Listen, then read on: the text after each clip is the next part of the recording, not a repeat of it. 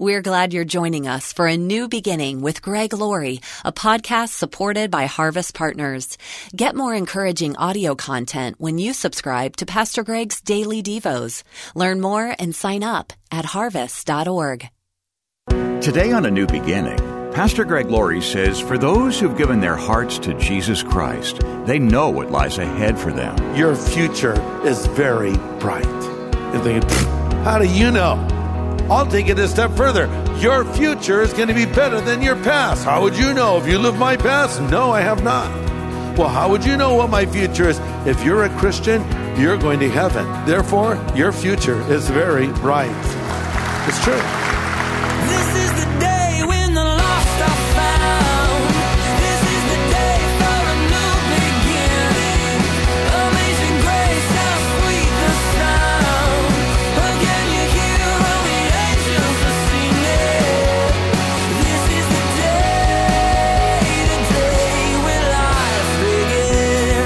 You know someone who's about to go on a cruise, you know this for sure. They're about to taste a lot of very tempting food. If you know a young couple with a baby, you know this for sure. They're about to take a lot of pictures. If you're a true believer in Jesus Christ, we know this for sure. You will spend eternity in God's presence in heaven.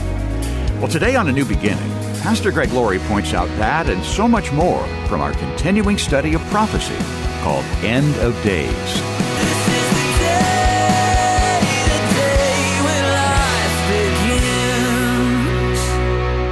We're in Daniel chapter 9. Daniel chapter 9, and the title of my message is Making Sense of the Prophetic Puzzle. This puzzle or prophecy is the most remarkable in the book of Daniel. And that's saying a lot because there's some significant prophecies in this book. I would even say this is one of the most mind blowing prophecies in all of the Bible. Why? Because this prophecy that we're going to read in a moment gives us the exact date of the arrival of the Messiah. Now, we don't know when the rapture is. The second coming will happen seven years after the rapture, but the Bible actually predicted the very date that Christ would arrive on the scene. And you know, the Lord revealed this to Daniel. Look at Daniel 9, verse 25. Know therefore and understand that from the going forth of the command to restore and rebuild Jerusalem until Messiah the Prince, there will be seven weeks and 62 weeks. The street will be built again and the wall, even in troublesome times. And after this 62 weeks, Messiah will be cut off, but not for himself. Stop there. I know some of you are scratching your head and you're saying, uh, what? what does it even mean? Let me read it to you from a modern translation. Listen, it will be 49 years, says the Lord to Daniel, plus 434 years from the time the command is given to rebuild Jerusalem until the Messiah comes. Jerusalem's streets and walls will be rebuilt despite perilous times. After this period of 483 years, the anointed one or the Messiah will be killed, but not for himself. His kingdom is still unrealized. So what does this mean? Let's sort of take it apart and put it back together. God is telling Daniel that the city and walls of Jerusalem will be rebuilt because they're in ruin at this time. When did that happen? Under Nehemiah. Remember, we studied that book together in a series we called The Rebuilt Life. So Nehemiah was the cupbearer to the king. And so apparently Nehemiah was a very cheerful guy because one day the king said, Hey, Nehemiah, why do you look so sad? He was probably one of those guys that is smiling all the time. And I love that when Christians are that way. But at this moment in time, he wasn't smiling. So the king says, What's, what's the problem, Nehemiah? He goes, I'm sad. I'm sad for my people. Their, their city is lying in ruins. And Artaxerxes says, Well, what do you want to do? Well, king, I would love to go back to Jerusalem and rebuild the walls again. King says, I think that's a good idea. I hate to have you gone. But I'll tell you what I'll do because I like you so much. I'm going to send an armed escort and I'm going to underwrite the whole project. So the prophetic clock was set into motion. From the moment that king gave the decree to rebuild the city, 173,880 days later, Jesus of Nazareth rode into the city of Jerusalem on a donkey, fulfilling Bible prophecy to a T. That is amazing to me. And by the way, when Jesus rode into the city, he was playing his hand, if you will. For a large part of his ministry, the Lord sort of flew under the radar. And by that I mean he would heal someone and he'd say, Don't tell anybody because my hour has not yet come, right? Now his hour has come. He knows exactly what he is doing when he mounts a donkey and rides in because the Bible says that the Messiah would come riding a donkey. So he was saying to everyone, you got it right, folks. Make no mistake about it. I am your Messiah. So this is a total fulfillment of scripture. So the people are having a party. They're waving palm branches. They're crying out, Hosanna to the son of David. And you know what Jesus is doing? He's weeping. Why is he weeping? Because he knows he's going to be cut off. That's what Daniel said. Messiah will arrive and he will be cut off. Jesus knew he was going to die for the sins of the people. Look at verse 26 of Daniel 9. After the 62 weeks, Messiah will be cut off, but not for himself.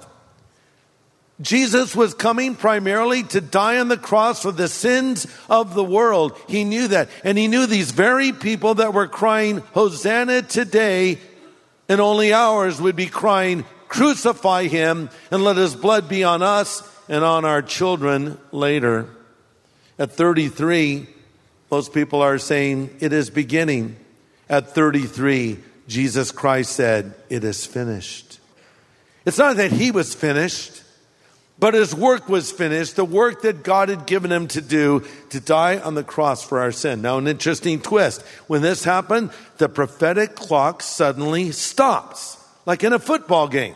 You know, you're almost at the end of the game, uh, the score is tied, and they stop it. And you know, when that clock starts again, you have like two minutes, say, and, and then it's over with. And so this next play is super significant. It's like, the prophetic clock suddenly stops. It's a time out. And it will start ticking again when Antichrist is revealed. That brings us to verse 26. The prince who is to come. This is not Jesus. This is Antichrist. The prince who is to come will destroy the city and the sanctuary. The end of it will be with a flood, and the end of the war, desolations are determined. Underline the word desolations. I'll tell you why in a moment. Desolations are determined, and he will confirm a covenant with many for one week. That's seven, period of seven, in this case, seven years. But in the middle of the week, he'll bring an end to the sacrifice and offering, and on the wing of abomination shall be one who makes desolate. The prince is the Antichrist, who will inaugurate a seven year tribulation period. He'll initially emerge on the scene as a man of peace. He'll be charismatic, brilliant, a satanic superman, but in reality, the devil's son. Antichrist will help the Jewish people rebuild their temple, which would be the third temple. By the way, there's no Jewish temple in Jerusalem today. When you see a photograph of Jerusalem, you usually notice that large gold dome, right? That's called the Dome of the Rock. That's an Islamic shrine to Muhammad. That is not the Jewish temple.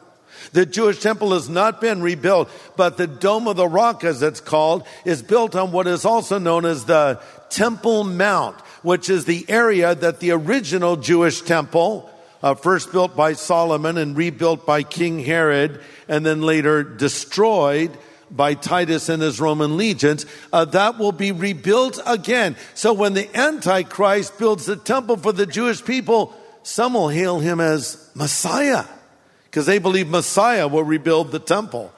I talked to a Jewish person a number of years ago in Israel and, and I said, what do you think Messiah will look like? He said, he'll be a man. He'll be a great world leader and he will rebuild our temple. I said, whoa. You just described the Antichrist. He said, Call him what you like. He'll be our Messiah. Said it right to me. Well, he will be Antichrist. Remember, the prefix anti doesn't just mean against, it also means instead of. So he's an imitation Christ. But then after the temple is rebuilt, that is when the abomination of desolation takes place, spoken of by Jesus in Matthew 24 and what we call the Olivet Discourse, in which he does a flyover of end times events. And he says, when you see the abomination of desolation, then it says, let the reader understand. So God clearly wants us to understand what this is all about. The Antichrist will erect an image in the temple and command everyone to worship. This will mark the halfway point of the tribulation. And for the remaining three and a half years, Antichrist will make everyone take his mark and no one can buy or sell without it. He'll persecute Jewish people. He'll persecute Christians and he'll ultimately be destroyed along with his forces in the battle of Armageddon. That's, that's all going to come in the future. So I know some of you are thinking, wow, this is like kind of depressing. Okay, so let's get the big picture and I'll pull the camera back. What should we be looking for? Antichrist. Who's Antichrist? Forget that. You'll never figure it out. The Bible does not say look for Antichrist. It tells you to look for Jesus Christ. That's our focus. Pastor Greg Laurie will have the second half of his message in just a moment. Hearing about listeners whose families are impacted because of the ministry of Harvest is so encouraging. Pastor Greg, thank you for your messages. My husband and I were headed for divorce because of anger and addiction problems, but we stopped and went back to church. Because of that, we're in love again and have been together 25 years. We listen to your podcast every morning with our children while they get ready for school. God has prevailed, and it's been amazing to see our family happy today and mended. Thank you for spreading God's Word. What a great story of how Pastor Greg's teachings from God's Word have made an impact on this family. And if you'd like to listen to Pastor Greg's podcasts, you can do that through Google, Apple, or Spotify, or just go to harvest.org. That's harvest.org. And now Pastor Greg continues his message called Making Sense of the Prophetic Puzzle. So we've talked about the future of the world. Let me just talk for a moment about your personal future. Here's just a couple of things to know about your personal future. First of all, let me say your future is very bright. You're thinking, how do you know? You know, you haven't lived my life. I'll take it a step further. Your future is going to be better than your past. How would you know if you lived my past? No, I have not. Well, how would you know what my future is? Because of what the Bible says. And here's what I know about you no matter what is in your future. If you're a Christian, you're going to heaven. Therefore, your future is very bright. It's true.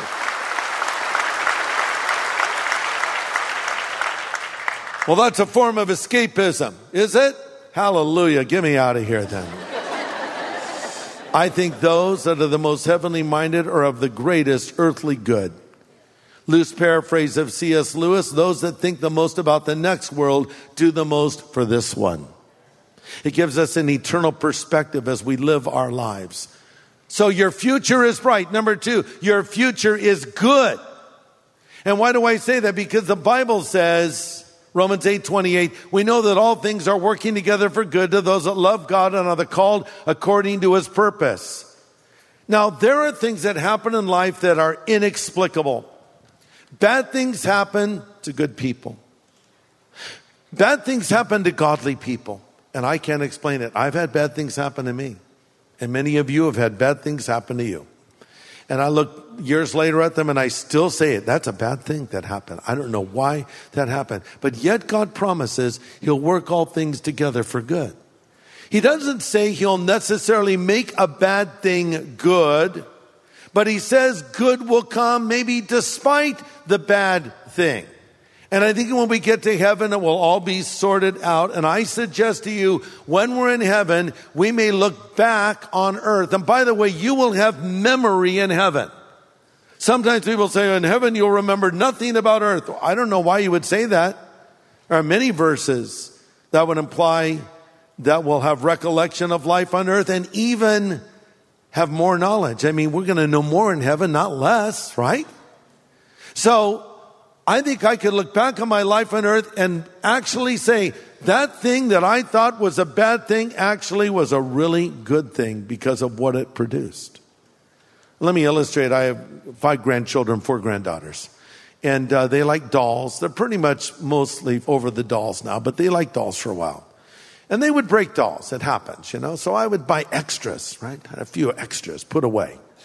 So my granddaughter would come in, as she did one occasion, Papa, the doll's head came off. And there before me is a headless doll. She's holding the head, she's got the body. Papa, I can fix it. So I'm trying to screw the doll's head on, you know, and it's not going on, and I can't get the head to go back. I said, It's okay. It's not okay. The doll's head is gone. It's okay. It'll be okay. Trust me. It's not okay, Papa. You don't understand. Actually, I do understand. It's going to be okay. But I said, Look at this. And I give them a brand new doll. They're like, ah. Suddenly it's okay. They don't even want the decapitated doll now. They throw it to the floor, run off with a brand new doll, right? So here we are in this life. God, why did you let this happen? God says, it'll be okay. No, it's not okay, God. You don't know what you're doing. No, I know what I'm doing. No, you don't understand. Actually, I do understand. No, it's going to be okay. You'll see. And then one day I get to heaven and I look back and I say, now, Lord, I understand why that happened. Now, Lord, I realize why this thing took place in my life. Paul had a thorn in the flesh. It was a phrase he used. Actually, it could be translated stake in the flesh. So this is bad. It was physical. We don't know what it was. But three times he said, Lord, would you remove this thorn, this affliction? And God said in response, my grace is sufficient for you. So Paul then goes on to say in Second Corinthians, I'm glad to boast about my weaknesses so the power of Christ can work through me. Take pleasure in my weaknesses and the insults and the hardships and the persecutions and the troubles that I suffer for Christ. For when I am weak, then I am strong. What are you nuts? No. He has a heavenly perspective. Yeah, this stuff is hard, but I rejoice in it because when I'm weak, I'm strong. So your future is bright your future is good and your future will be provided for. Jesus said in Matthew 6:33, "Seek first the kingdom of God and his righteousness, and all these things shall be added to you." What are these things? The context from the Sermon on the Mount. The Lord says what you're going to eat, what you're going to drink, what you're going to wear. I'll elaborate a little more where you're going to live, what you're going to drive, who you're going to marry, all the needs of life.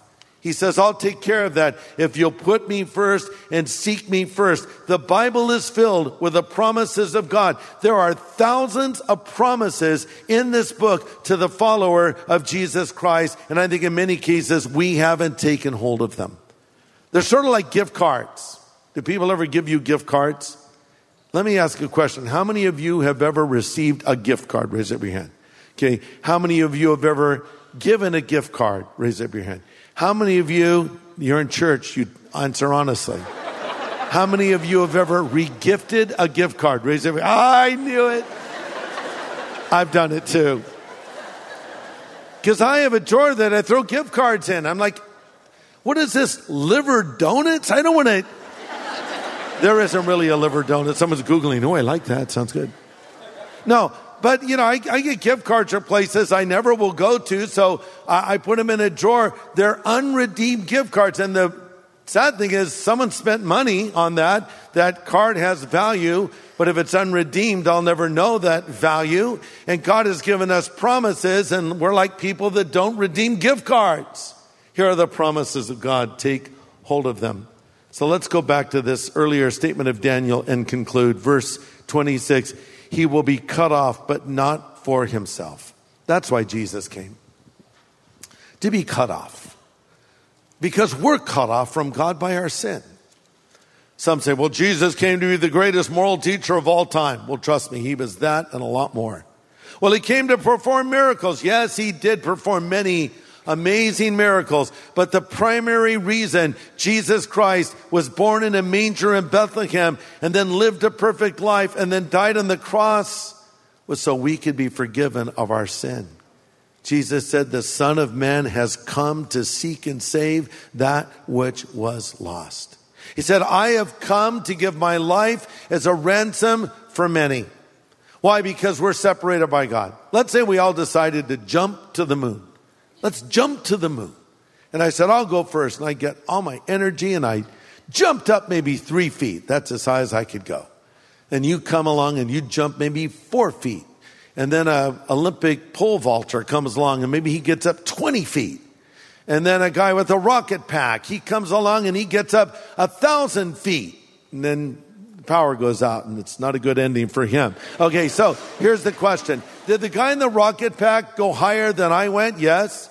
Did the guy in the rocket pack get any closer to touching the moon? No. So that's us. Oh, I'll live a good life. I'll be a moral person. Granted, some may be more moral than others. Some may sin more than others, but we all fall short. And despite our best efforts, we don't even get close to reaching heaven or meeting the righteous standards of God. So God loved us so much, He said, that I'll take care of this for you. And He sent His Son to this earth to be cut off. And that's what Jesus did. He went to the cross and He was cut off so we could have a relationship with Him. So I would like to close in prayer and extend an opportunity for any of you who are not sure if your sin is forgiven. You're not certain that you would go to heaven if you were to die. You don't know if you're ready for the Lord's return, but you want to be. I want you all to respond to this invitation that I will extend now as we pray together. And then you will become a child of God and He will forgive you of all of your sin. Let's all bow our heads. Everybody praying, please. Father, thank you for your word to us. Thank you for sending Jesus to die for us, to be cut off for us, and then to rise again three days later. Now, Lord, I pray for every person here who does not know you. Help them to see their need for you. Help them to come to you and help them to believe in you at this very moment. In Jesus' name I pray. Amen.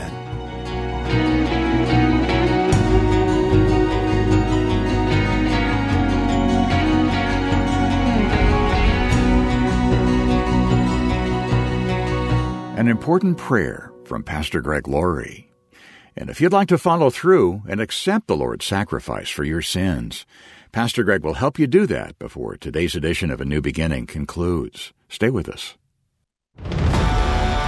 They had no idea they were helping to create an entire industry. I saw contemporary Christian music born right before my very eyes you don't know you're a pioneer of something when you're doing it. We were just doing what we love. You had grunge and you had pop and you had rock and you had hip hop. There was so much great music going on. Everything felt so fresh and new. What we were doing said so much across the world. It was so much drama in the church. Every setback, there would be a glimmer of hope. Hey, that's a little snippet from a special resource that we want to send you for this month for your gift of any size. It's called The Jesus Music. You may have seen it in the theaters. You may have seen it on a streaming platform. So this documentary film, The Jesus Music, tells the story of how this contemporary Christian music that is so much a part of our lives today started. How it started out of a spiritual awakening. How young people had their lives changed and wanted to speak to their culture. And it's still alive and well today. There's contemporary Christian music stations all around the world and concerts that are being done all the time. It's fantastic, but it had a very incredible beginning. And we want to tell you that story. You're going to be moved by this. You're going to laugh. You might even get a tear in your eye, but you're going to love to hear the history of this music that is so much a part of the landscape today. So it's called The Jesus Music. We're going to send it to you on DVD and Blu-ray and also send you a downloadable code so you could put it on your tablet or your phone or watch it on your computer. It's yours to keep and enjoy. So whatever you can send will be greatly appreciated because we'll put that to work helping us continue to preach the gospel and teach the word of God. So order your copy of the Jesus music. You might even do it right now. Yeah, great idea. It's here waiting for you at a new beginning. And thanks so much for your generous donation that helps us continue to teach believers and reach unbelievers. Every day we hear from people whose lives have changed because of the teaching of God's Word. And when you invest, you play a part in that. So thanks for sending a donation today, and be sure to ask for the Jesus Music. It'll come to you on DVD, Blu-ray, and in downloadable form. So call us anytime, night or day, at 1 800 821 3300. That's 1 800 821 3300. Or write A New Beginning, Box 4000, Riverside, California 92514. Or go online to harvest.org. Well, Pastor Greg, you spoke today about having a relationship with the Lord. Yeah. Someone can enter into that kind of relationship with God right now, can't they? Yeah, they really can. That's the amazing thing. I think people are surprised that it doesn't take years to become a Christian. It doesn't take months. It doesn't take weeks. It doesn't take days. It doesn't even take hours. You can believe on the spot. And I would like to lead you in a prayer where you can ask for His forgiveness, a prayer where you can receive Jesus Christ into your life as your Savior and Lord. So if you want Christ to come into your life, if you want Him to forgive you of your sin, if you want a second chance in life, if you want to go to heaven when you die, stop what you're doing and pray after me. These words, Lord Jesus, I know I am a sinner and I'm sorry for my sin. And I turn from it now. And I choose to follow you from this moment forward as Savior and Lord, as God and friend. Thank you for loving me and calling me and forgiving me. In Jesus' name I pray. Amen. Amen. And listen, if you have just prayed those words with Pastor Greg, the Lord has heard you and forgiven you of your sin. The Bible tells us Jesus is faithful and just to forgive us of our sin and cleanse us from all unrighteousness. And we'd like to send you some materials to help you begin to live this new life. We call it our New Believers Growth Packet. Just ask for it, and we'll send it to you free of any charge if you prayed for the first time today with Pastor Greg. Call us anytime 24 7 at 1 800 821 3300. That's 1 800 821 3300. Or write A New Beginning, Box 4000, Riverside, California 92514. Or go online to harvest.org and click on Know God. Ever been puzzled by a prayer that it seems God never answered? Did God hear it? Did he ignore it? Well, some insight next time as Pastor Greg presents a message called Why Our Prayers Are Not Answered. Join us here on A New Beginning with pastor and Bible teacher Greg Laurie.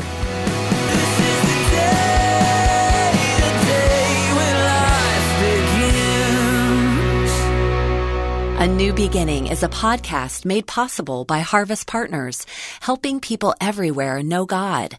If this show has impacted your life, share your story, leave a review on your favorite podcast app, and help others find hope.